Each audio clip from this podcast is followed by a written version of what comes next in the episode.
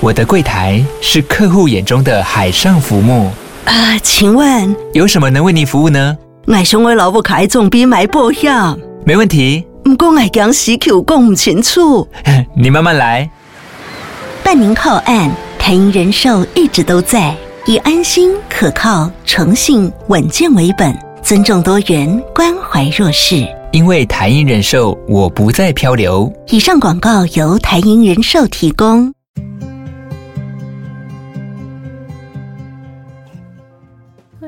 鲨鱼，带你关注那些有流量却没声量的有趣资讯。用十分钟零碎时间，一起跟上这个永远跟不上的世界。日本是个群岛，有很多大大小小的岛屿所组成。最近，他们重新计算了国境内的岛屿数量，竟然发现七千多个他们之前不知道的小岛。日本透过数位制图，发现在日本领土内有一万四千一百二十五个岛屿。官方其实一直在使用的都是从一九八七年就没有更新过的资料，当时是由日本海防统计出来的报告，但是这个数位制图的资料出来，才发现原来还有那么多的岛屿，也展示了新的调查科技和用来计算的详尽地图是如此的先进。虽然现在国际是没有关于如何计算岛屿的共识，但是他们这次多算出七千个岛屿的标准是跟三十五年前的那份报告一样。他们的标准就是自然生成的陆地至少要有圆周一百公尺才算是岛屿。但其实，在日本周遭的部分岛屿是有一些领土纠纷的，像是俄罗斯占有的南千岛群岛，日本也说那是他们的领土。原本确实是日本占领的，但二战结束的时候，苏联军队就从日本那里夺走。另外，在中国东海没有人居住的尖阁列岛，日本说是他们的，目前也是日本在管辖，但是中国也说是他们的。跟韩国之间的争吵长达七十年的，则是一个日本称为主岛的群岛，南韩则是称为独岛。但就算撇开这些有争议的岛屿，一下子计算多出来了七千多个岛屿的事实，也是令人很惊讶。虽然那些岛屿当然都是小小的，对整体的国土面积也并没有什么影响，但还是令人眼睛为之一亮。自从几年前爆红过的幼儿滤镜。抖音最近出现了更令人陶醉的年轻滤镜，只要使用了这个滤镜，你就能仿佛回到年轻时的自己。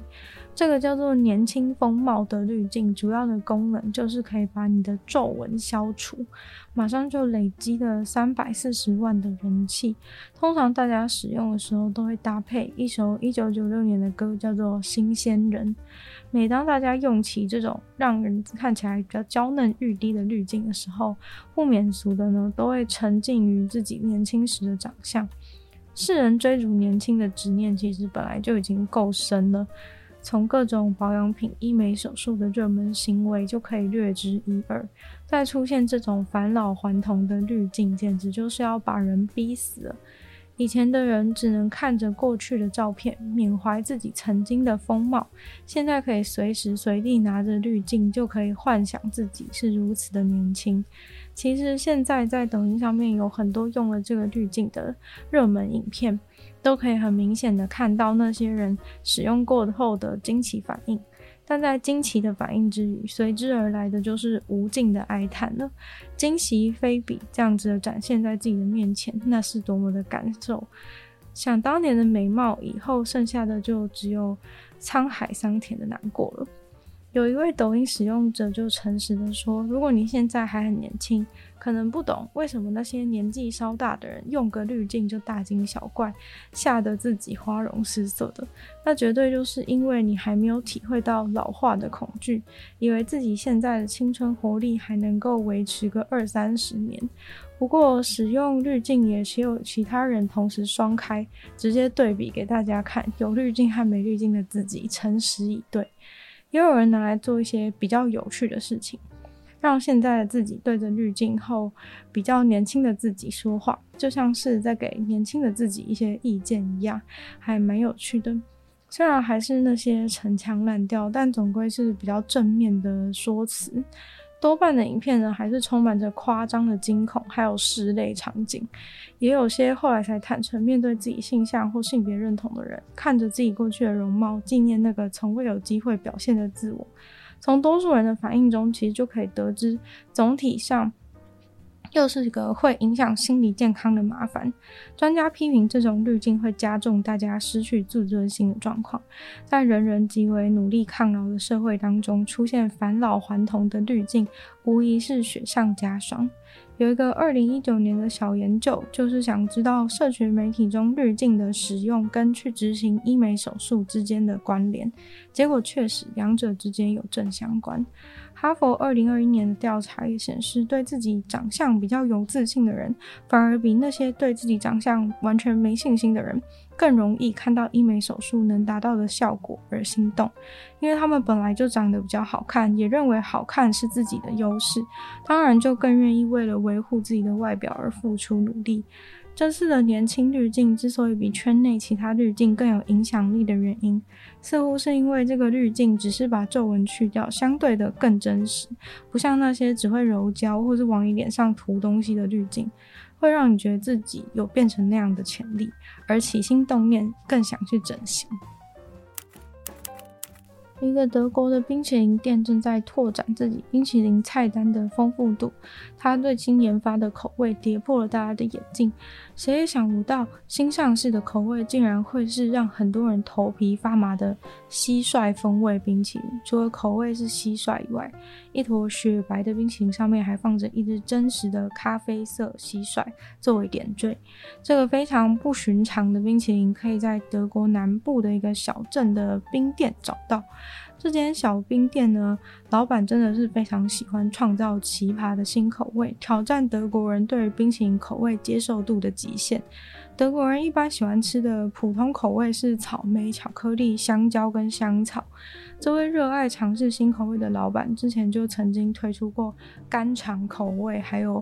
古冈佐拉起司口味的一些冰淇淋，还有奢华的镀金冰淇淋，要价四块欧元一球。老板表示，他是一个充满好奇心的人，什么都想尝试一下看看。他说他吃过了很多东西，更多奇怪的东西。而这次的蟋蟀是他不只是想要尝试吃蟋蟀，吃完之后呢，还弄成了蟋蟀的冰淇淋口味。他之所以可以做蟋蟀的冰淇淋口味呢，还要去感谢公盟的规定，允许昆虫可以加入食物。在规定之下，蟋蟀可以经过冷冻、干燥或是制成粉末。欧盟已经允许飞蝗和甲虫的幼虫、鸡母虫作为食物的添加物。而这位老板的蟋蟀冰淇淋是用蟋蟀粉末和鲜奶油、香草萃取物和蜂蜜制成的。上面画龙点睛的再放上一只蟋蟀，他形容这个是意想不到的好吃口味。